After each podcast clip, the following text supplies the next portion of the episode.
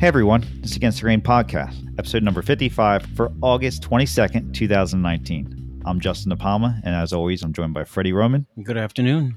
Guy Dunlap. How are you? And this week's special guest, Ben Prowell. Hey guys. How are you? Hey. Good. Thanks for having me. I'm glad we could have you on. I'm interested to talk to you. Figure out what you do and how you do it. And why you do it. yeah, why you do it. There you go. Yeah. I guess we all know why. we, we wanted to get you on here because of what you portray yourself as doing. And I'm interested to see if that's really what you do full time or if there's other things in the background that you do and we don't know about. So why don't we uh, start with telling, you telling us a little bit about yourself, your background, what you do now, and yeah, how you seem to do. Um, background, full time, a gate maker. Um, okay.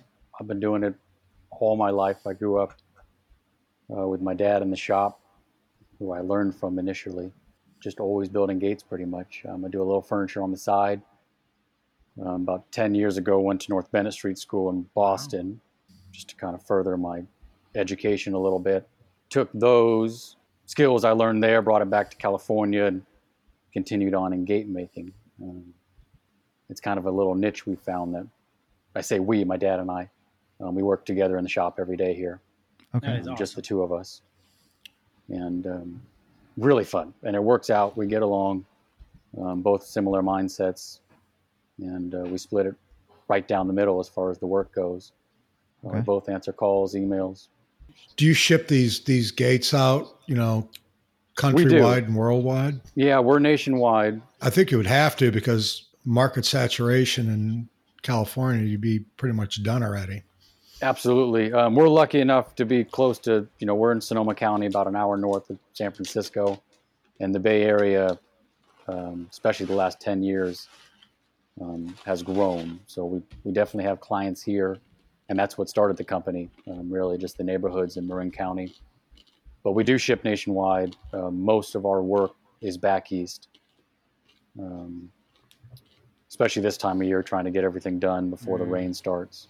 But that was something we figured out a long time ago how to ship, and it really kind of separated us, um, making it easy. And gates are simple to ship either way. They're just flat.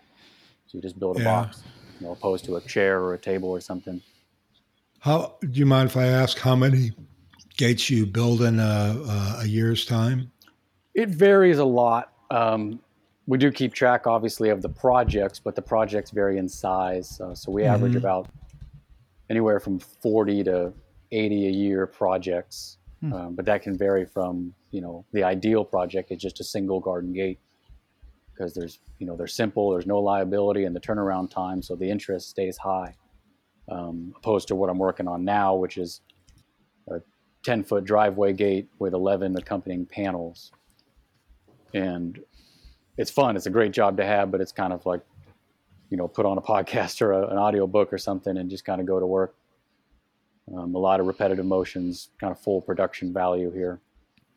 Um, so so let, let's let's get into this. How did we? How did you get started with the gates, or how did your father get started with the gates, and then how did that turn into a prospering business? Yeah, um, he started seventy-seven. He started his company, just custom woodworking. Um, he grew up as a carpenter under his dad in Illinois, and then found a little niche just through the, you know, endless evolution of woodworking where he started, he made a gate for somebody that kind of caught on. He did one for the neighbor, did one for the neighbor, developed a product line in ninety-six, um, where on our site, you'll see that a couple hundred designs that he slowly evolved. So I just grew up with him doing that. Um, in ninety-six, I was ten. Um, so I was already pretty much in the shop helping him as much as I could. Um, just kind of a, almost by default doing that, you know, you grow right. up with your dad and you're going to do that. Yep. Um, so like I said, it, I ended up doing the Boston thing, but before that, um, I took a test, got out of high school and just went into the shop full time, knowing that that's what I was going to do and what I really right. enjoyed doing. So really the, the product line is what jump-started the whole thing. You get okay. something where you're not designing every piece individually. You have your number of designs. Client will go on the website, pick a design, give us a dimension, and we build that. Um, okay, so, so everything is, is pre-designed. There is no custom well, stuff, or is there? No, no, it is custom. But we, you know, the, the design, we have them all numbered, and the design just kind of helped start the process. So we can have the client go to the site and say, give us garden gate number two, but maybe we like the top section of number twenty-five or something. Okay. Um, so it just kind of gives them an idea, because a lot of the time they don't really know what they're looking for. Um, they'll send us in a photo of the architecture and landscape of their home, and we will walk through and design it with them. Um, but this kind of, you know, it's all about being efficient and taking away the more you have to revise drawings and and uh, work hands-on. You know, it's just time away from building. Mm-hmm. Um, so the more we can simplify the process, helps us out, and I think helps them out just with clarity, you know, with the ease of the whole thing. I think they're a little overwhelmed. Interesting. So do you guys install any of your gates? We don't. We stopped doing that about pretty much right when I went full-time, um, okay. fifteen years ago or so. It's just the, the grunt work of it all. You know, it's not really what we do. Um, you know, we did it for a long time, digging post holes and all that stuff, but it's just, it's exhausting. And then that's time spent away from the shop, which is where the love right. is. Right. So now we get to spend all the time in the shop. And, uh, you know, it's on them to hire a contractor to do that. And so you you you said you do uh, pa- panels also, so like fence panels, wall panels? Yeah, fence panels. We do really everything. It's kind of like a landscape furnishing, I guess you could say, the product mm-hmm. line. But the main thing is gates. But with gates, we build accompanying panels of the same design. It's a little bit simple, um, more simple when it comes to the building methodologies. Um, you have to, to make them profitable and to make it um, affordable for the client. Oh, you're you know, in it have... for the profit? Yeah, right? uh, Crazy. Yeah. So, I mean, the gates, you know, take some time. The fence panels, if they're talking about, you know, one hundred feet of fence, you have to simplify the process a little bit to make it affordable for them. Uh, mm-hmm. But they're built, you know, pretty similar to the gates, and they're built to match. So they go, you know, they accompany them well. Yeah, makes sense. Yeah. Do you, do you guys build anything else other than the, the, the gates and a few of the panels? We do. Um, we have these lighted columns that we just finished up a couple of them, actually. Um, mm-hmm. I think I just put something up on yeah, Instagram. They on are them. Beautiful. Um, and then we have benches, swings, and then arbors. Um, those are the main ones. The gates is, is ninety-nine percent of it. We get maybe a couple orders for columns a year. Um, they're really fun, and the, the end result is really rewarding, because you get this, you know, lit up column that's three dimensional, and and it's a different mindset than the gates. Um, but it takes a long time, and um, you know, they take probably three, four times the amount of work as the gates, because you're almost building four little gates and putting them together, and then all the lighting and all that stuff. But it's totally worth it. It's super fun, and the when we occasionally get the installed photos, it um, you know, they're nice additions to the website. Nice. So uh, I want to go back to how you guys sell the gates. Somebody else installs them. Are you selling the hinges with it? Or are you selling instructions on how to mount them? We do all that. Um, okay. A lot of literature over the years been written for okay. the website, um, just to make sure things get done the right way. Because, mm-hmm. you know, you build a table and then you have someone finish it and they botch the finish. It really represents your work. Right. Um, you know, so we build these gates. Uh, we have one hinge that we work with. If you don't use that hinge, then we tell you right away that we're not going to, you know, we're going to stand by our craftsmanship, but we don't know how, if you use a different hinge, we don't know how that hinge interacts with the gate, how it works for gate. So we can't really, yeah. you know, we don't warranty stuff, but we definitely stand by the work. Um, right. So we kind of avoid that when you do that. And then we have a, a latch provider we've been working with for twenty years now, and we offer their latches. So we really try to keep it controlled to what we know mm-hmm. and what we, you know, trust through the years. Um, but things are changing, and now with a lot mm-hmm. of technology, people want the the keyed locks and the auto locks and all that stuff. So that's been kind of a challenge to find one that works. Um, they make the magnetic ones, but we just don't know enough about them, and we don't have the years of experience. Right. So we really, you know, we have an installer in the Bay Area that we trust. We've been using for a long time. Okay. And um, other than that, you know, we're really kind of relying on them to do it properly. Um, right. So we have instructions we've written out on how the process that we've used that's worked over the years, but you know, every contractor has their ways, and for the most part, they work. What are some of the, the, the issues that you've, some of the biggest issues you've had in the past with that? That, some, um, that, that somebody just keeps seeming to, to, to doing wrong that screws things up. I mean, it, it should be pretty straightforward, I would think.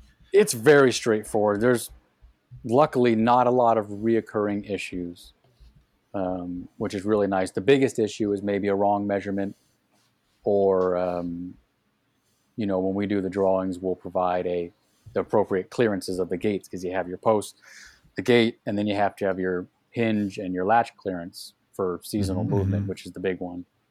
Um, so if we get a wrong measurement, those get fouled out. But it's a gate. It's a wood gate. So if you need to shave a little bit off, that's part of exterior work like that. Yep. Yeah. Um, huh. You know, so I think it's developed over the years. And like I said, with the simplifying the process, um, we've kind of made it simple enough where really just you give us that in-between dimension and there's not much that can go wrong unless you drive a truck through it or something, which we've had done. Is it oh, yeah, it's a gate. Side. Yeah, it's a gate. Exactly. It's kind of like, you know, the, the wood we use, you know, the cedar, it's going to last forever depending on the, the care taken to it.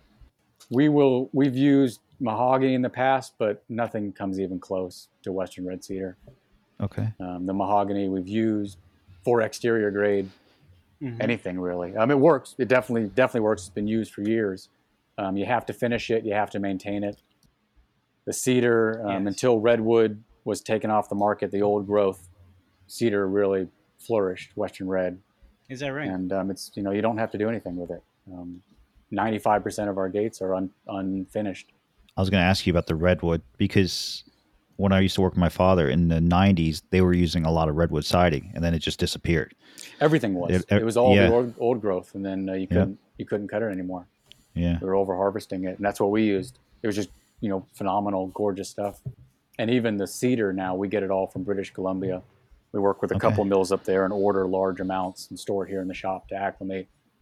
And huh. that took us a long time to figure out. We were just doing, you know, one gate at a time at the local lumberyard, but we were getting okay stuff, dimension stuff, and now we can order specific stock.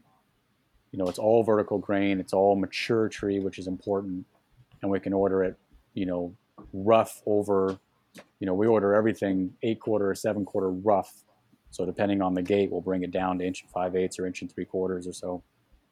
And just having that is is so nice to be able to just call the mill and say, this is exactly what we need. They'll have it to us quickly.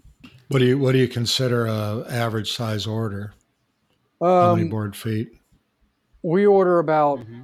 one hundred fifty boards at a time, whatever that ends up being board feet. I feel like every lumberyard talks in a different lingo. Um, A lot is linear or board or per mill or something. We just, we pretty much have a cut and paste. Here's our last order. yeah. Here's what we want now. Uh, but we can fit in our little storage thing. We can fit about two hundred boards. Um, so we never like to run out, obviously. So we just kind of keep it full. Right. Um, depending on what time of year or what projects we have, we just like to keep it full. It makes us feel good seeing all that lumber in there. And then we get to, you know, pull stuff and have fun. Um, you know, it's not all project stuff. When it's full, you feel more eased about going in there and building something for the heck of it. So there is no Spanish cedar as an option or anything? No Spanish cedar.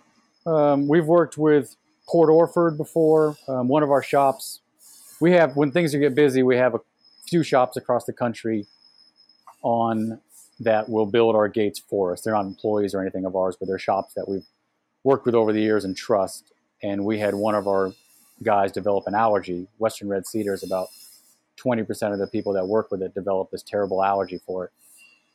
And um, we brought, or he mentioned Port Orford cedar.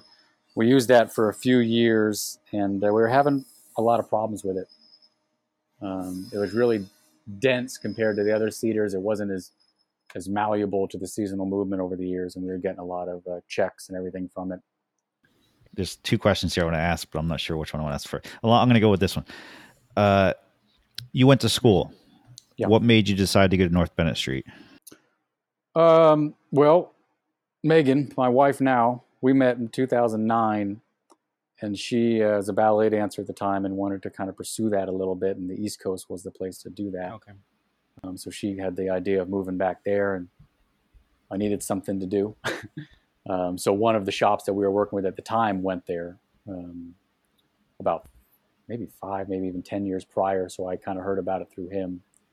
and I'm blanking on his name right now. Apologize for that, but um, it was between that. Boston kind of was the front runner. It was New York a little bit, but I couldn't find many schools that way, so I I found uh, North Bennett Street and then Phil Lowe's school in Beverly. Mm-hmm. And it was kind of between the two, and, and the ballet scene in Boston was stronger, so we mm-hmm. picked that. Gotcha. Um, and it was pretty simple. We made one trip out and instantly fell in love with it. And I had never been in an environment like that. You know, as woodworkers, you're so used to just kind of being secluded, little hermit crab in your shop. So you all of a sudden get out to a school like that where people are like thriving on each other and, and just inspired and building this amazing stuff is is a pretty easy decision um, to pursue that. This relates to my other question now is how did that change you when before you were working with your dad and then all of a sudden yeah. you went out there, you went to school, basically became classically trained and then came back to your father? How did um, that it, change everything you guys were doing? Did it change it? Did it make you look at things differently? It changed it for the absolute better, but it absolutely did. Um, we kind of, you know, my dad and I were doing it almost for the both of us. So I was lucky enough to to have the experience in Boston, but I was on the phone with him pretty much every day going mm-hmm. over what I learned so we can kind of try to get the most of it. So when I came back for the gates, we kind of have an understanding of it together. Uh, right. But it really did. It, it gave me, I wasn't really a furniture maker before then. Okay. Um, I didn't quite understand, you know, we had a table saw, a chop saw, and that's what we did all of our work with and a bunch of routers. So all of a sudden having the the open shop with all this machinery and just the, you know, the, uh, the people there and the teachers and just the whole environment. Um, all of a sudden it opened the doors to furniture making and all that. And taking that stuff, which was period furniture, and bringing it back to California didn't really cross that well because people out here don't want period furniture. Right. Um, so it was really just the, the techniques I learned. Um, I had no idea I would learn that much in two years. So did that change the way you guys were, the joinery, the fences, the gates and everything?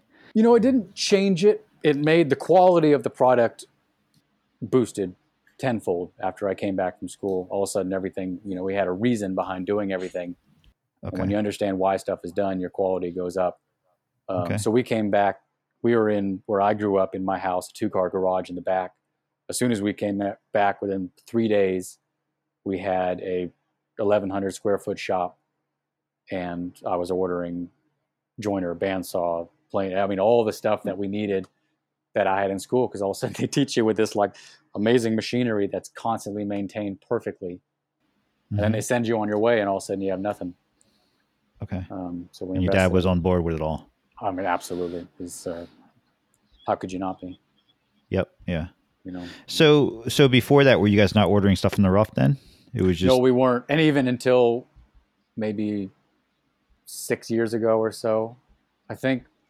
I could be wrong on that. But no, for the longest time, we were just going to the lumberyard is forty-five minutes away for every job and getting the appropriate boards. And it was all, you know, none of it was, was vertical grain. And it was just stock two by six with eased edge and, uh, you know, no joiner. So we were flattening everything with a, a reference stick on the table saw. Mm-hmm. And, um, So yeah, as soon as we got the shop, we had some room and we started ordering stuff from the mill. And that, you know, just the quality of lumber alone improved the product. Mm-hmm. Mm-hmm. So now we then right out of school, then we kind of work. My dad is a absolute designer at heart. You know, he's responsible for all the designs. I can't take credit for that kind of stuff. Um, so we kind of have this unspoken understanding that he does a lot of the designs and more complicated builds, but you know, we really share a lot of the work, like the project right now. Um, he's mm-hmm. doing the gates, I'm doing the panels, and we switch off between the fun and the boring stuff. I don't know if I answered your question there. no, no, you question? did. That's okay. that's exactly no, that's exactly. yeah, okay. It, yeah. It, no, it's it's yeah. it's interesting, and I was wondering how it would it, it intermingle with his. I don't want to say older ways, but his way of doing it, and then all of a sudden your way of, hey, I now know how to do it this way. But it, it's very interesting how you were in school and he was trying to pick up on what you were learning at the same time. And, and then he was, he was in on the whole thing, which is really cool.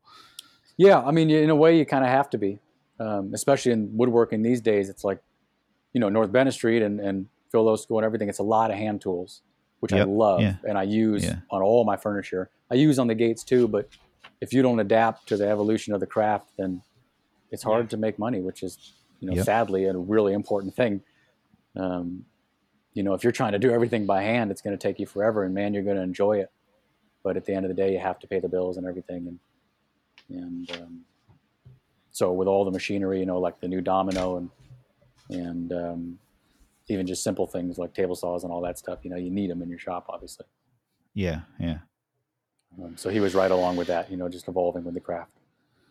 So what, it, what is the primary joinery of the fences? Is it mortise dominoes? It's mortise no, and tenon. We, so we bought, we were reluctant to get the domino because we're stubborn woodworkers and, mm-hmm. you know, we worked hard to, to perfect the, all the joinery and everything. And, and, um, you know, now that you have the joint, the domino, anyone can just cut a mortise and tenon perfectly. Um, so we don't use the domino for any of our structural joinery. We still, we have a, a horizontal mortiser that we use for all of our, we use floating tenons and we use that for all the mortises. We make up tenons in large batches so we can just pull from the stack. And um, so that's all the main joinery. Anything non-structural, we use the domino. And it's just, you know, as I said, we were reluctant to buy it, but as soon as we did, we bought the small one. It just, everything just got efficient and easy. Um, mm-hmm. Slightly arthritic in your wrist from holding that dang thing. But um, it's accurate, it's easy, and you can just buy those dominoes by the bunch. Um, so it's kind of a no-brainer once we got it. Nice. Uh, but yeah, all the joinery is mortise and tenon. For larger gates, um, we use a through wedge mortise and tenon, no longer floating. And then anything large, large, we have steel incorporated. So we have a steel gate, essentially a frame that we mount our gates to. Okay. Huh. Mm-hmm. So like this, the, what, what was that called? The car gates? That's a yeah, steel frame. Driveway gates. Anything driveway over gate. twelve feet. We trust our, our craftsmanship up to wow. a single gate of six feet. So two leaves okay. equal twelve. Right. And it really depends. I mean, there's a lot of variables that go. It's an endless evolution of just trial and error. Mm-hmm. Um, so, you know, if you have a gate that's ten feet tall and five feet wide, center of gravity is in your favor. Where if you have it, you know, five feet or ten feet wide and five feet tall, the center of gravity is not. With a low center of gravity, it pulls on that top joint tremendously. Um, so it's kind of a, just through experience, which gates incorporate steel or not. Okay. But for the most part, anything over twelve feet, we insist on steel. Okay. You know, last thing you do, want is a joint separating. Do you fabricate the steel frames yourself, or you? No, we have them? a we yeah we have we have a shop here that or not a shop, but we just uh, pay someone else to do it.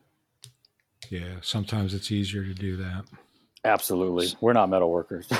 We're not metal workers. We're not installers. We used to be, but people ask, you know, advice on insulation, and you know, our methodologies are kind of getting outdated. So we really just lean on the installers and the people of their trade. You know, you yeah. can either do everything good or one thing great. Mm-hmm.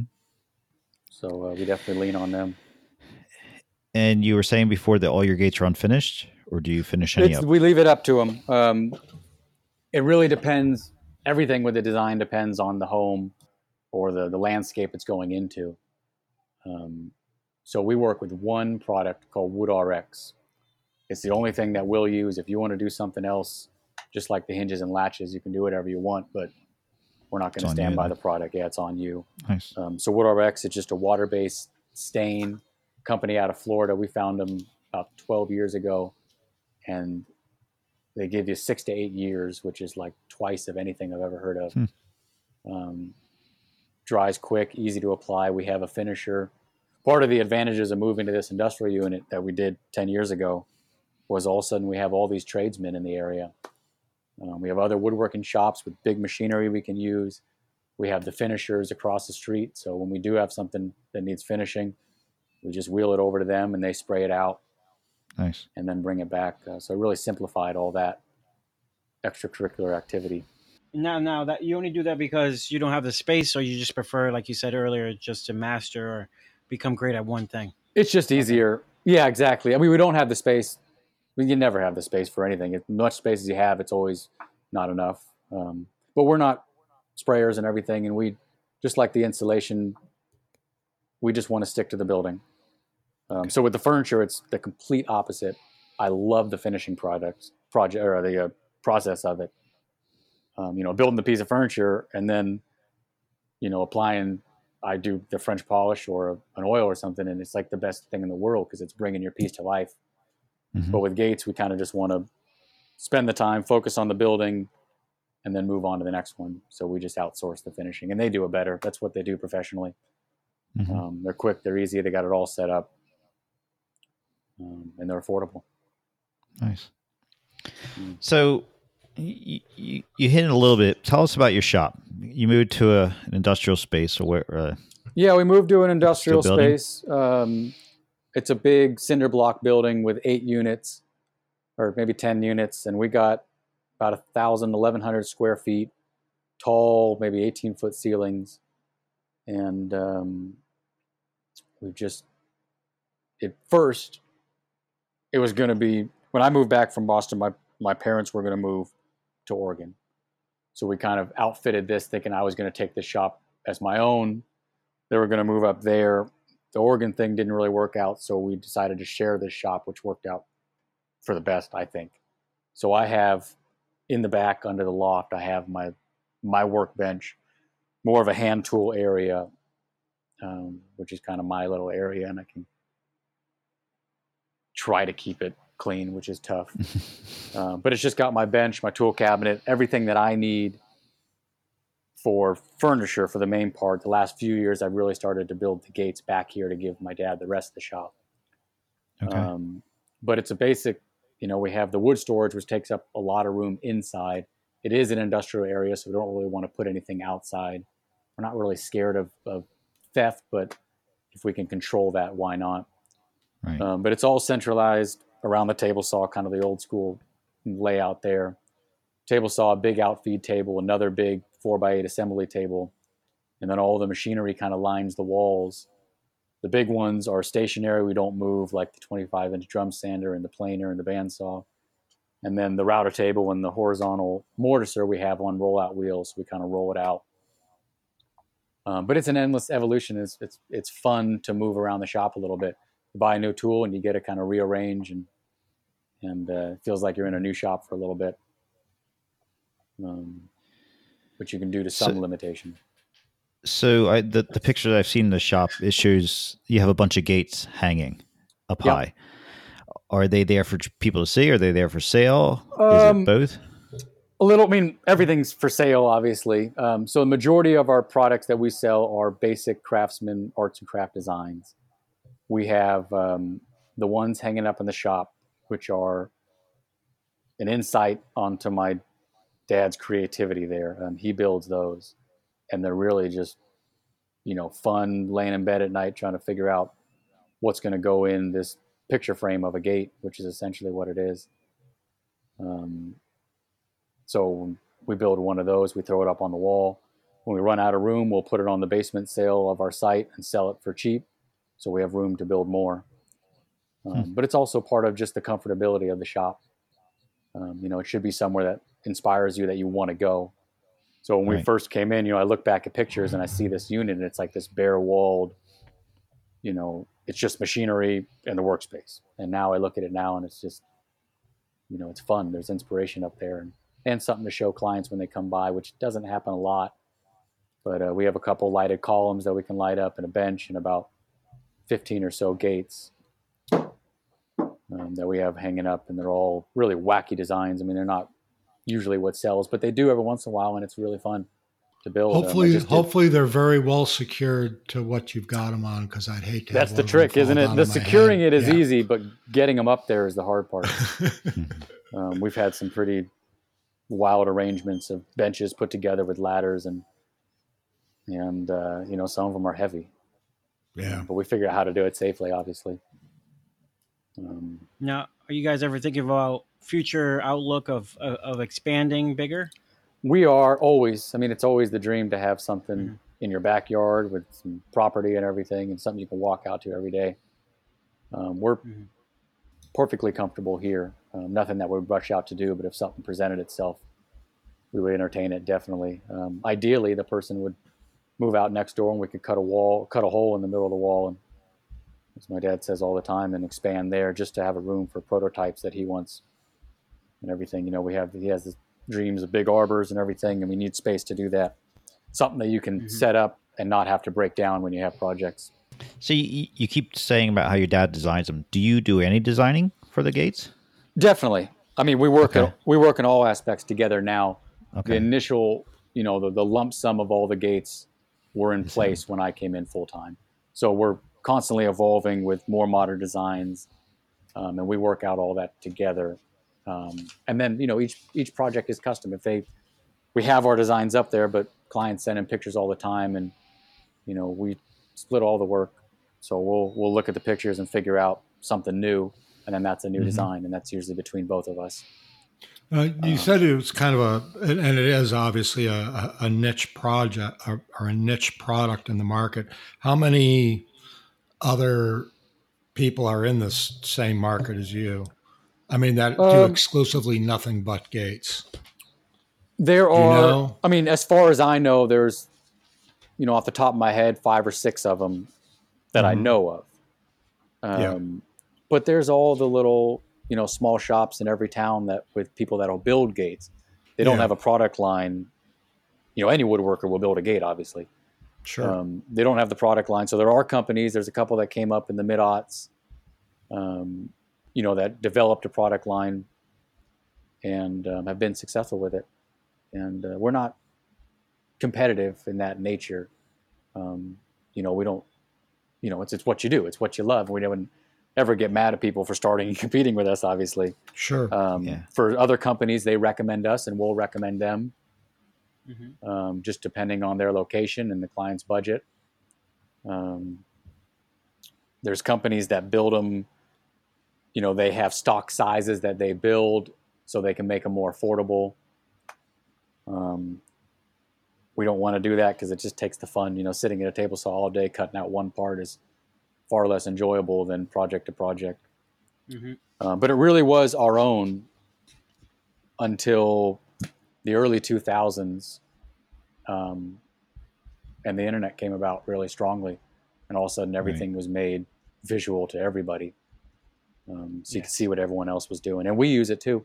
You know, we're constantly Googling other gate makers in every other areas, um, and it's fun to see. It's really fun to see. Now, do you guys ever think yeah. about using a C N C to speed up any of your processes? We have uh, space. And stubbornness is a big player there. Uh, see, I mean, they're, you know, everyone's getting them, and I can understand why. Um, for simple things of just making templates, tenons, stuff like that, um, we're stuck in our little bubble. The, the domino was a big stretch for us. Yeah. So C N C is like tenfold on top of that. Um, but I can definitely no, see its place if we had the space. Yeah, you mentioned before that the gate is just basically, you know, it's a picture frame and you can fill in the the, the field with whatever design. I, th- I would think a C N C would open up a whole new world of design possibilities for that picture frame. I think you're you're spot on. I think it absolutely would. It would just Doing take the, us. The, yeah, the construction I don't think would help at all, but the, just the the create the creative part of it I think would be a and big plus. Like I said, you know, if we could get the shop next door or something, then. If we had a prototype area with a spot with a C N C there, then you can just like anything else, you can just make little prototypes and kind of see what they're going to look like, hmm. and then maybe make the other one by hand or something. Or is there anybody in your industrial comp- complex that has a C N C machine? Not right here. There are some large shops that I'm sure do. One guy came in, said he's about to order a big one. He's actually going to school for like two weeks down in San Diego just to learn the, the software for it. Mm-hmm. Um, so that's potential there, but you know, it's a, it's an interesting balance of, of preserving and the interest in the craft and efficiency. Um, and like I said earlier, you know, you have to evolve with the craft. So I think the C N C is going to be, you know, an inevitable part of every shop in the future. I don't have joy in it. Do do you find that the customers are highly interested in the craft of it, or they just want the product? That has changed slightly over the years. Um, we're getting more and more people that want a quick turnaround and just kind of want a product. And that's right. fine too. It has its place. Um, you're more willing to go the extra mile for the customer that is enthusiastic about all aspects of it, um, mm-hmm. which is what it one hundred percent of it used to be. It used to be a word of a mouth, word of mouth networking group of clientele there. And now the internet brings on a, um, you know, we want next day delivery. And if there's any product that, or if there's any problem with it, we want to return it and get a new one. Right. So there are definitely the people that don't quite understand what's going on behind closed doors. They think it's just a stamped out gate. Um, but we find that it's more the other way, where there are more people that outweigh that group, you know, that are interested in it and love the craft. They want a custom made thing because it's someone building it. They get to work with the design process, get something specific for their home. And it's, it's amazing how much more enjoyable the days are. You know, you want to take the extra time and uh, make it as good as you possibly can for clients like that. What What is the average turnaround time for a gate? Uh, regular or, gate is about three days. What is What is your backlog for a gate? Let's say I wanted to order one from you today. That's today, three day gate. Today, three day gate. We're probably in the six week range. Okay, um, and that it, oh, it's wow. so hard to, to judge that because it really depends yeah. on the project. Like right now, we're right. working on a project, the two of us, which is probably going to be about three weeks with both of us on it. Um, so if we have if we have a bunch of big projects, then we fit the single gates in between to get them their product, but also just to to break up the um, monotonous, yeah, monotony of it, just to you know, just to keep the things interesting. The, do gates have a season? As in, you know, sometimes there's a slow season, sometimes there's a peak season. Absolutely, yeah, yeah. Any exterior thing is. You know, with anything, you, you plant your flowers in the in the spring, you get excited and everything clears up, and especially back east, you know, you can't do landscape work in the in the winter. Um, but uh, so absolutely, it's it's uh, early spring. People get ambitious and optimistic about their yard and order the gates, and then this time of year, you know, September picks up because they want to get it in before the winter. Um, so usually the, you know, the, obviously the lead times grow then because everyone wants, you know, that same mentality of getting it done before the winter. Um, so winter slows down. Um, we tend to try to push all of our big projects to the winter to kind of accompany our time. What majority of your stuff is being shipped? In other words, I guess out of state or long distances. California is a big state, but majority of it's how... being shipped. Really? Um, okay. Probably not majority. We'll say I mean, sixty forty probably. Okay. Um, we do a lot of work here, but if you think about, I mean, these days with the internet, I think it's the local searches go a long way. So when people type in gate makers, it pops up locally first. I would assume. Mm-hmm. I'm not too sure on that, but through my little research, that's the way it works. Um, so that helps us locally. But when you think about just the, you know, we're in a small area compared to everything else. Everybody Googling, you know, custom wood gates or all that is going to come across us, hopefully, in the first few searches there. I don't know. And, let's uh, try it real quick. There you go. What comes up. So I'll just say you typed in the wrong thing. Custom yeah. wood Six gates. Pages later on Google, yeah, right? right? Yeah. First page, meaning first ten. That's something where we're constantly on top of, though, because that's a, you know, our work is all internet now. So our website does all the selling. What's your? So we have uh, to stay up. U R L. You, you came up in the first ten. Yeah, perfect. So it depends on what they look at. So we're all constantly figuring out what people would search for, um, which you know we can see in the analytics of our website, obviously. Um, but custom wood. Do you gate, do that, or do you have? No, we. Uh, my dad, ninety-six, the website went up, and uh, he's done it from scratch, the whole thing. Wow. Um, Yeah. Yeah, it really has. And, and, um, I mean, it's really inspiring. You know, he just learned all that on his own. It's, um, you know, shoes to fill, definitely. Um, so how old is your dad? He is Put you on the spot. sixty-nine. Yeah. Right. See, okay. nineteen fifty. So how much, you gotta do the math. how, how much longer does he plan on working? You think? Um, is he the relative word there working? Um, you know, we both have that mentality that you retire to do what you want to do. And yeah. he absolutely does what he wants to do every day. Um, so, you know, like all those that you know about, Maloof and Krenoff, you know, they're woodworking until the day they die. So obviously the, the business responsibility goes down um, and you let him work for more of the joy, but he'll be in the shop forever unless he chooses to how, do something else. But how old are you? I am thirty-one. Oh, You're a young pup. You had to think about that. That's not quick good. Math. Yeah, right. I know. yeah. Yeah, yeah. So ten years ago, you went to North um, Bennett Street School. So you were twenty-one years old. That's spectacular. Wow. Yeah, amazing. I was twenty-one. Yeah. Mm-hmm. yeah. Um, so it was a long break. Like I said, I, I took the G E D when I was sixteen. Wow. Knowing that I was just going to be in the shop. And I took out of high school and went to work full time.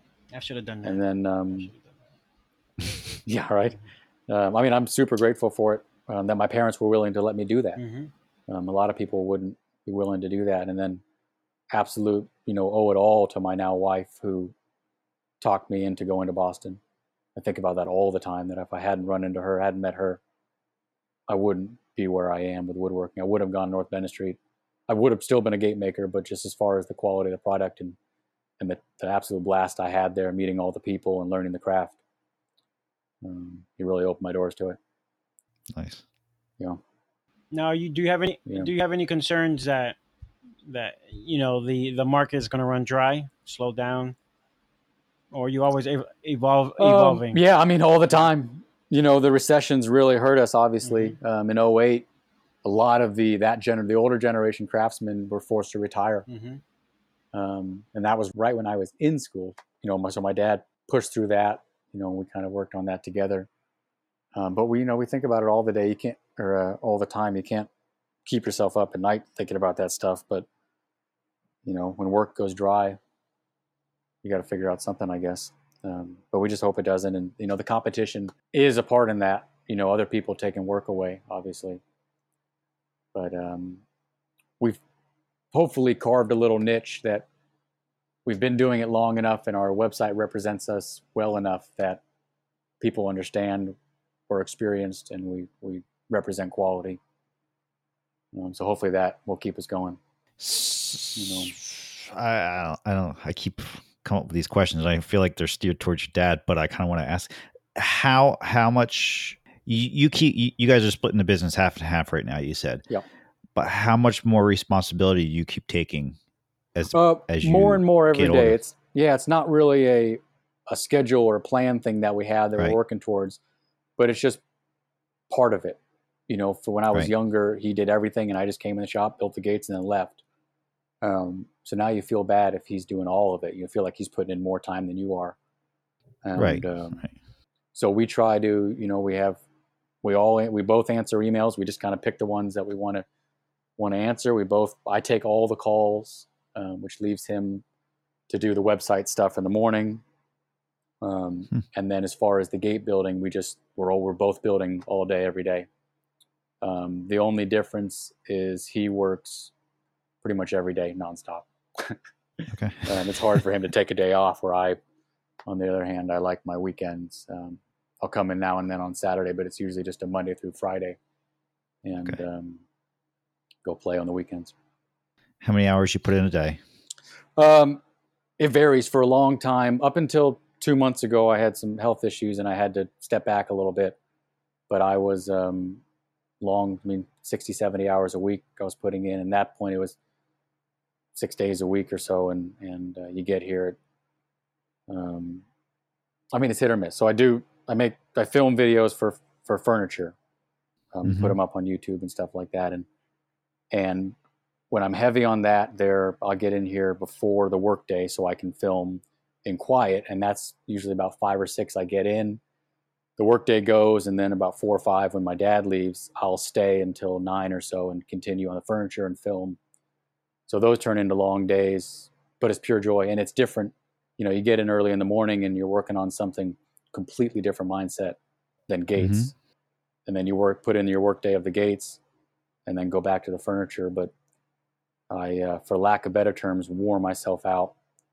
And um, got sick, and so I had to take a couple months off of the shop, and I'm only just now getting back at it, but I'm back full time now, and it feels good to be back. Good. You know. What were you going to say, Guy? Well, I was, I was going to, you know, like like any other, you know, custom business, you have to put out so many bids in order to get a, a, a project. How many, you know, how many how many requests for pricing do you get versus it's half how many? The work.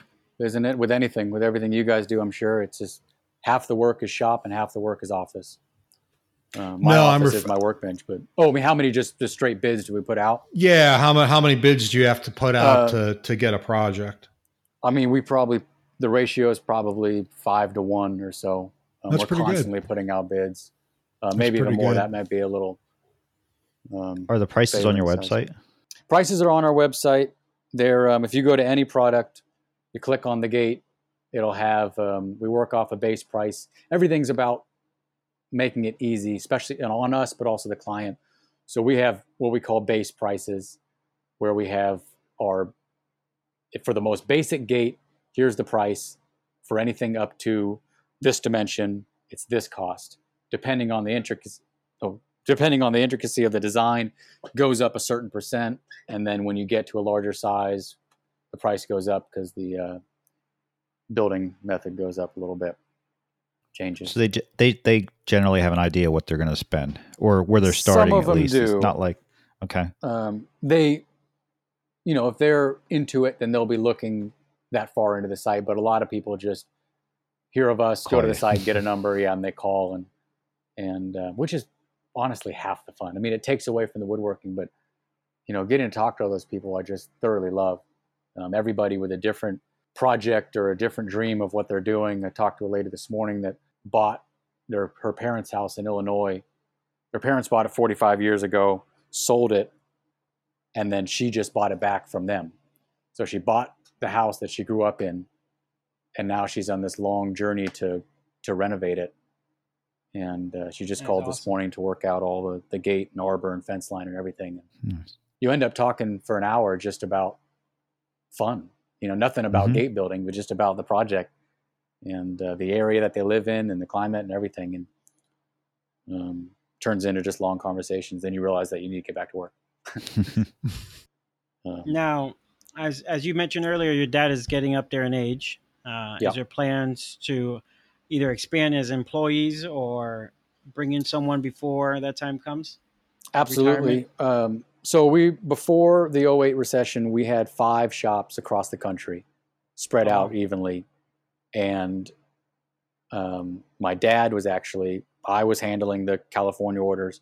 My dad was living in Andover, Massachusetts, oh, yeah? expanding the business over there. Really? And that was at a point where he actually wasn't building anything. He was just handling the website. We had someone doing the drawings. We had someone doing the marketing and sales. So oh eight came and we really just instantly, all the shops got dropped, all that got dropped. We went back to work, just the two of us. So we're trying to get back to that point because I think ideally we love the woodworking, but if we can just stick to designing and making prototypes and have other shops building for mm-hmm. us. That's the dream. Then all of a sudden, you know, especially with this awakening that I had this last two months where I couldn't be in the shop, if something happens, we have some leniency mm-hmm. there. Um, you know, if I'm at home, I can be on the computer, but I couldn't be in the shop. So, uh, so that's kind of where we're hoping to get back to. And that would relieve the, the responsibility off of him or, you know, if something happens or whatever, you can always work from home. Um, so right now we have a, a few shops that we're working with. The orders aren't quite where they were before oh eight, but we're able to keep them part-time busy. They they're professional woodworkers on their own. So we just supply them gates when we have the nice. Extra. And uh, slowly building up that outsourced shop inventory. You have people in Massachusetts now? We don't. You know, the biggest part of Massachusetts, oh, yeah. which is funny because that's where I know all the woodworkers. Um, yeah. The biggest part of Massachusetts was getting the cedar, um, which is the biggest part mm-hmm. anywhere, um, unless you live in the Pacific Northwest mm-hmm. where it grows in abundancy. Um, it was just too yeah. expensive. You know, we couldn't ask them to make a big order at a mill because we didn't know if we could give them the consistent work. You know, we don't want them to put mm-hmm. in five thousand dollars in a wood order and then not be able to give them work for a month or two months or a year or whatever. And so we had a shop in North Carolina and then D C. The North Carolina guys were using cypress and uh, yep. it worked, but it had to be finished. The products that were left unfinished, mm-hmm. we were getting rot and checking and everything with it. Hmm. It's just spoiled by the, the Western red cedar. It's just so nice to work with. So everything else that's not, all of a sudden we're aware. Um, so that was a problem. I mean, Boston would be the first place we would go just because there's so many craftsmen there, I mean, um, or that area, but we just can't figure out yeah. the wood issue there. Unless you can, let me know. Real quick question I forgot to ask you when you construction yeah. them. What do you guys glue these together with? Type-on three. It um, is Type-on three. All right. Type-on three, for years we used Type-on two. Before that, the original. But Type-on three came along, and just for exterior projects, it's yeah. it's great. The open time is like, if there's one thing Gates teach you, it's a no-stress glue-up. I feel like I've mastered that through my life. Um, they just don't seem to phase me anymore, especially with Type-on three. The open time here is just forever. I feel like, okay. I mean, like almost an hour. It's like, it's crazy how long it takes. But we've been having issues with, um, you know, it's a non-insulated shop. So in the winter, um, we've been having issues with laminations um, where we have to leave them for a full twenty-four hours. Um, and even then, we'll do our glue-ups later in the day so they're not sitting through the cold night. Um, we don't find that we get that with Type-on two, which is interesting. Mm-hmm. Um, so we're kind of on a trial and error thing with that. So we just make sure to glue it up when it's all warmer. What does the temperature get down to in the shop? Well, at night. I mean, the outside temperatures can get down to thirty degrees. Uh-huh. Um, inside temperatures, low, mid forties. Um, so yes. When we come in the shop in the morning, sometime in the winter, if I'm getting here at, at five o'clock, it can be in the, you know, forty degrees. And I think Type-on has a forty-five degree, yeah, um, whatever you call it, bond temperature or something. So you have no heating or air conditioning in the... Well, no, the we building. do have a... No in the unit. No gas running to the unit. No air conditioning. We have a big propane heater that we run. Um, but as far as comfortability when working, that's more than enough. Yeah. So uh, same the same thing occurs with Unibond uh, when you do vacuum bagging. Yeah. And... To you know, we had a huge issue once in the class that the heat was dropped down in the middle of the winter, and unfortunately, when we opened the bags the next day, everything was still tacky. And to correct that issue, wow. uh, and I do this on furniture projects, uh, especially even in my concrete shop currently, uh, heated furniture blankets. You know, it's amazing how much heat I've they can heard produce. Of that. Guitar um, makers use that a lot. That's what I do in my shop during the winter. Is it really? Friday. Yeah, I just do. A, just a. Yeah, you know, a, a home heating blanket. Well, you know, yep. There's commercial ones. Oh, I I do a home heating blanket and then throw an old comforter right over top of that to keep the heat in. Do you leave that so overnight, or that's a during the day yep. kind of thing? Oh, no, really? Leave it overnight. overnight. Yeah, yeah. The, the home yeah. the home heating blankets, which is what I use also. They only stay on for like three hours and they automatically. Oh, but that's enough off. time though. Wow, that's a really yeah. good idea. Yeah, mm-hmm. So I'll start in the morning and then you know turn it off and on. Yeah, boy, I'm always so scared to leave anything on like that during night. Leaving even a little fan here, I turn off. Um, yeah, I know that. I so what I did with my heating, mine stays on, but I put mine on a little timer so that it would last for like wow. four or five hours. I see them behind here. All you guys are using them. Yeah, gotta get with the game. East Coast. Yeah, right. You know, you're three hours ahead. It's cold here. Yeah. Um, oh, that's great. Because you live in California, the other person to discuss, you know, stuff with veneer or gluing or clamping up is uh, Patrick Edwards. He's in San Diego. Uh, he's yeah. he's a genius with Patrice. He's, they're very innovative in how to go around the cold temps and making sure things um, glue up and clamp up properly. I, you know, heating up M D F uh, on propane top torches, even if it's outside, to bring them in.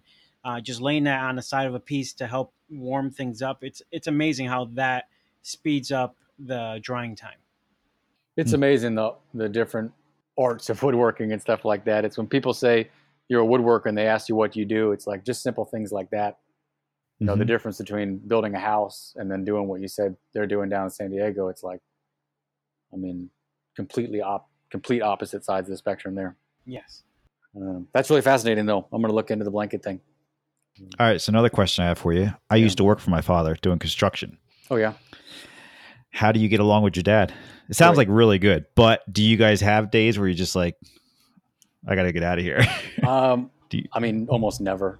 I'm not exaggerating. Okay. We, you know, we okay. have our separate opinions on stuff, but we're both very easygoing, laid back people.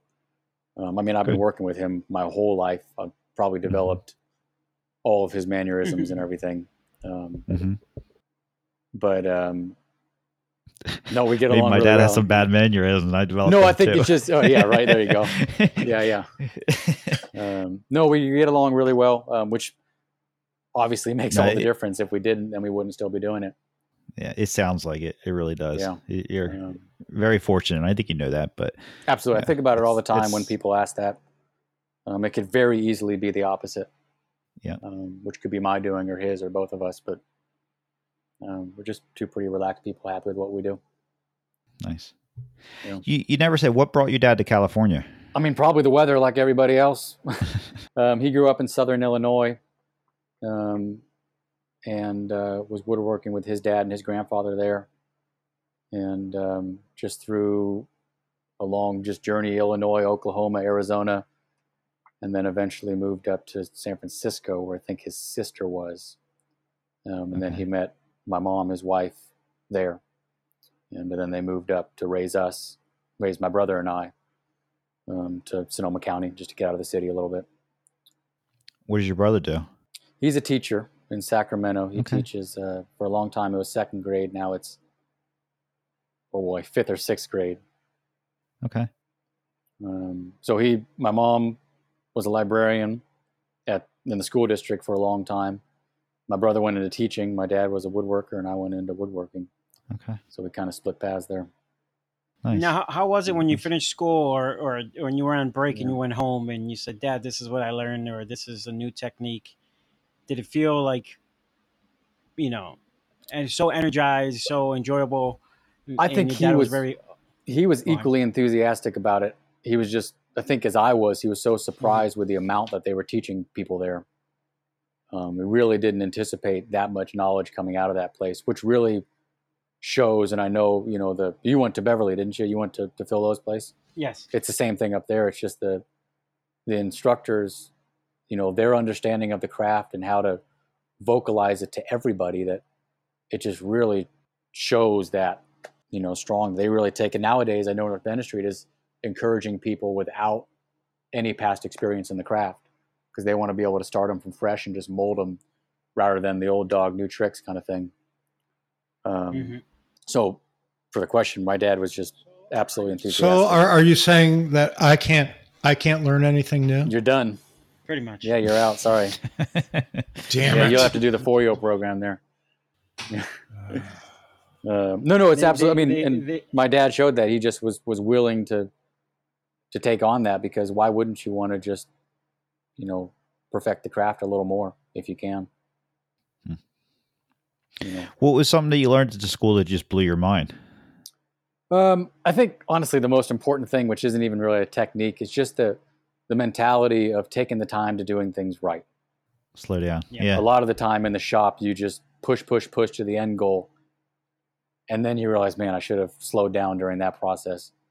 So really just the mentality of getting things right takes time. Mm-hmm. Um, you know, you have to be patient. You got to put in the hours. If you have a bigger project, you just have to put more hours. If you're building ten of one thing, you're not going to build it ten times faster. You're going to build it a little faster because you get a group cut some stuff, but you have to take the time with the same, you know, the techniques take the same time. You're just mm-hmm. going to do them ten times. Um, so really just the mentality of putting in hours. You know, the shop doors were open from from seven to nine. You had to be there from eight to three, you know. And, yeah. The more willing you are, the more you're going to learn, because you're going to be there working. Mm-hmm. And while you have the doors open to you, there's no reason why you wouldn't be there all day. Mm-hmm. Um, so really just the mindset. Now, do you miss the furniture making? Miss it? Well, I feel really fortunate, because with the gate business, I'm able to pay yes. the bills through that. The furniture, I don't have to pursue work. So what I do is I build one-off pieces, which can be whatever I want. Most of them are for my house or for for family, or I build them as spec pieces and then sell them. But I don't have to be influenced by other people's needs, which I feel amazingly grateful for. So as far as missing furniture, I still build it on a regular basis. Um, but it doesn't have the burden of yeah, having to pay the bills, uh, which I really like. So I treat it, you know, I make the videos on it, which come out, you know, I'm, I can't say I put videos on YouTube, because I make one every like year, I feel like. But when I do build furniture, I film it, because um, I also do a lot of photography. So the second, the, the camera's mm-hmm. pretty much always out. Um, so I enjoy that process of it. Yeah. And it's, you know, obviously what, what you've learned, and you men- you mentioned it earlier, what you've learned here at, in the East Coast is totally different what they appreciate in the West Coast. So it's amazing. I do miss that part of it. Um, I really like I don't exactly want mm-hmm. the pieces in my house, but I really enjoy building yeah. period furniture. Um, talk about precision. It's just, it's all built so well. And just, I mean, the amount of time I would take on pieces back in school, I find myself one hundred percent shortcutting here. Um, so every okay. once in a while, you, yeah, you just, it's a different, but you're also, it's, you can't say competitive, but when you're in a group with of that many people doing that kind of work, if you do mm-hmm. bad work, it stands out. Um, you know, and they're teaching you yeah. how to do it right. So you tend to slow down, you know, whenever the couple times I've been back to visit, I always kind of like take a deep breath, like, oh man, mm-hmm. these guys are doing really good work. I got to up my game a little bit, get back to that. No, I totally agree. It's so, it's, it's so hard to find that balance. It's uh internal battle, you know, especially I have the issue yeah. of like, this is just for me. Like no one's going to care. I'm not going to care if this is a hair, you know, thinner or too thick, or there's a hairline of, of uh, tear out. Yeah. I don't really care. And, you know, but sometimes you just want to move on and feel, I hate the saying a shoemaker without shoes, you know, it's just like, I yeah. want furniture, but I, at the same time, I don't want to spend a huge amount of time on it because it's me. I'm just going to, I'm going to enjoy just using it and giving it its patina versus yeah. a client. It's a balance that hard to yeah, find. one hundred percent It's a, uh, but it's an important balance, mm-hmm. you know, of getting the job done, but taking the time to do it right. Yeah, totally. Um, and it depends on the client. Yeah. I mean, not the quality, but, um, you know, it depends on the budget and, and the, you know, what they can afford really dictates how you're going to build something. Yes, a hundred percent. You know, there's stuff that I always tell people that I don't sign or tell people that I, please don't tell anyone I made it. And there's jobs that I proudly will yeah. sign. Yeah. There's, I always think back to, um, Garrett Hack wrote an article, I think, or did something where he talks about the dream job that he had. And I, I love his work. He's just so refined, yeah, the, I, the design I totally portion. Agreed. I think he's really found that niche with modern creativity, with all the color and everything, but then just the, the shapes and everything that he builds under. But he talked about that project where he built one of those cabinets that he does. And he says the, the clients came to him and said, you know, we don't care the budget. We don't care what you build. We just want it to be something that pushes your boundaries in every aspect. Mm-hmm. And uh, there's pictures out there of it, I'm sure, but it just came out as this, you know, he said every aspect of it just completely pushed his skill level. And uh, that would, you know, that's the dream job, obviously. Totally. Get something like that. So that that's your bucket list project, you think? You know, something just, or is there something I mean, you that's actually it, want definitely. About? It's coming out of school, okay. It's all reproduction. So when you think right. about the bucket list project, it's all about building something that someone has already built. So you think of the Bombay chest and all that stuff, but as that's evolved for me, it's it's more something like that. It's not really so much of a bucket list, but just having something that when you're done, say, wow, that that was difficult, but somehow I came out and it's here. Nice. Um, so building something, you know, just like I mentioned, Garrett, it just, he seems to have mastered the proportions, which is, in my mind, the most absolute important thing with furniture. And the most difficult. Um, you know, you can rebuild something. It's so difficult. Yep. It's, um, you know, when I first came out of school, I'd read the articles and find woodworking of Michael Fortune spending like a week mocking up a piece of furniture and taking photos with a, you know, a little miniature person standing next to it. I'm just like, this guy's crazy. Mm-hmm. You know, what's he doing spending all that time? And then you realize, you know, I'm sitting here next, I'm sitting on the bench next to me is a mocked up dining table that is my next project for my brother as a wedding pro- present. And, and I did, the, I did exactly what he did. I built it out of, you know, it's like one eighth scale or something. It's tiny, but you're able to see all the proportions and what it looks like. And I've made changes to it. And um, unless you're going to build five of them, that's the way to perfect those proportions. Yeah. You know, it's like Maloof said, Maloof said he, there's only one chair he's ever built that's done. Hmm.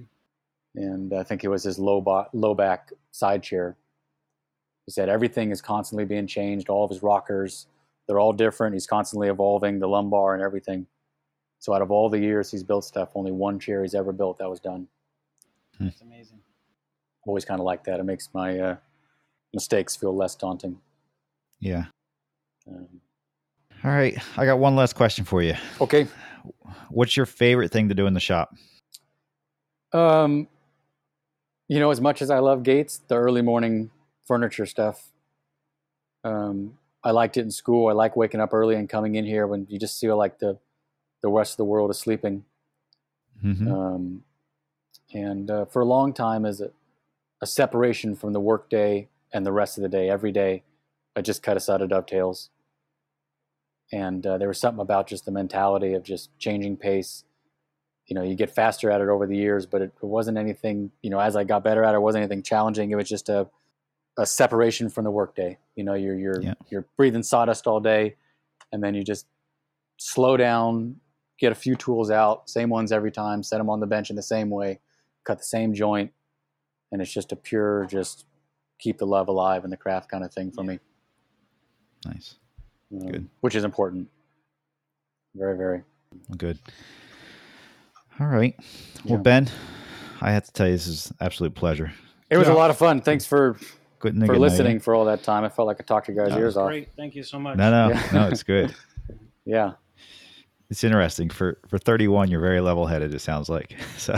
Well, I guess you could say that's one of the things I get from my dad, hopefully. Yeah. My mom, too. Can't leave her out of that. Yeah. Good. Uh, yeah, well, thank you. Appreciate it. I mean, I, I, I wish you the best of luck with everything. And it's it's cool. It's a cool. It's, I don't know. I mean, I we, we all do woodworking for a living, but it's when you meet people that do little niche things, it's like, how are you doing it? And it's a it's a it's a cool little niche. It's in. the best part so. about it, and, and and there's so many of yeah, them. Yeah, I agree. And it's amazing. Mm-hmm. I mean, you talk to wood the luthiers or something, and it's like you have the utmost respect for them because it's not just woodworking, but you're talking about creating mm-hmm. sound yep. in the woodworking. And there's just so many niches, like you're saying. Mm-hmm. It's fun to get a hold of people in them, and and uh, you Pick feel like brains. a novice again, you know. Totally. Yeah. It's humbling. Yeah. yeah. Yes, that's a good way to put it, Freddie. Humbling. Yeah. Well, I appreciate it. It was really fun talking with you guys. Thank um, you. And listening where to can you guys. Uh, where can everybody find you? Because your work is it needs to be looked at. Yeah, so. a few places. Um, the main is the website. w w w dot prowl woodworks, and that's spelled Prowell, P R O W E L L, Woodworks. Um, my personal thing with Instagram, which shows a lot of the gates, but just shop stuff, is uh, Prowl underscore Ben. And then, as I said, with the furniture, all my videos are on YouTube, Ben Prowell. Nice. Everything. Um, Good. Hey, keep it simple. Yeah, right? That's the way to do it. Easier said than done. You know, I I, mu- yeah. I must say, as you, yeah, as you mentioned the website, I went ahead and looked at it. The website is absolutely beautiful. Like the the, the homepage is yeah, just like you. I'm just sucked in and want to continue just sitting here, which is. I mean, that it's twenty-three years or so of evolution. It's we go. I forget what the website is, or the what the website online is, but there's a site where you can go back and look at the different years of the internet. Huh. And you can go, I forget what it's called. It's called like Time Portal website. You can go, I'm sure there's a million of them, but you can go back and type in any date and go to any website that was there. Oh, wow. And we'll go back and look at mine. It's fun to do with like YouTube or something, or Google even, and just see the logos. But we'll do it with ours, and you see where it was and through the evolution of it. And, um, you know, nothing's built in a day. It's um, it's fun to see that. It kind of it grounds you a little bit with how much work goes into everything. Uh, but thanks for that, though. Cool. It goes a long way. Yeah. All right. Well, thank you, Ben. Yeah, you're welcome. Pleasure. I appreciate it. Thanks for being on. Yeah.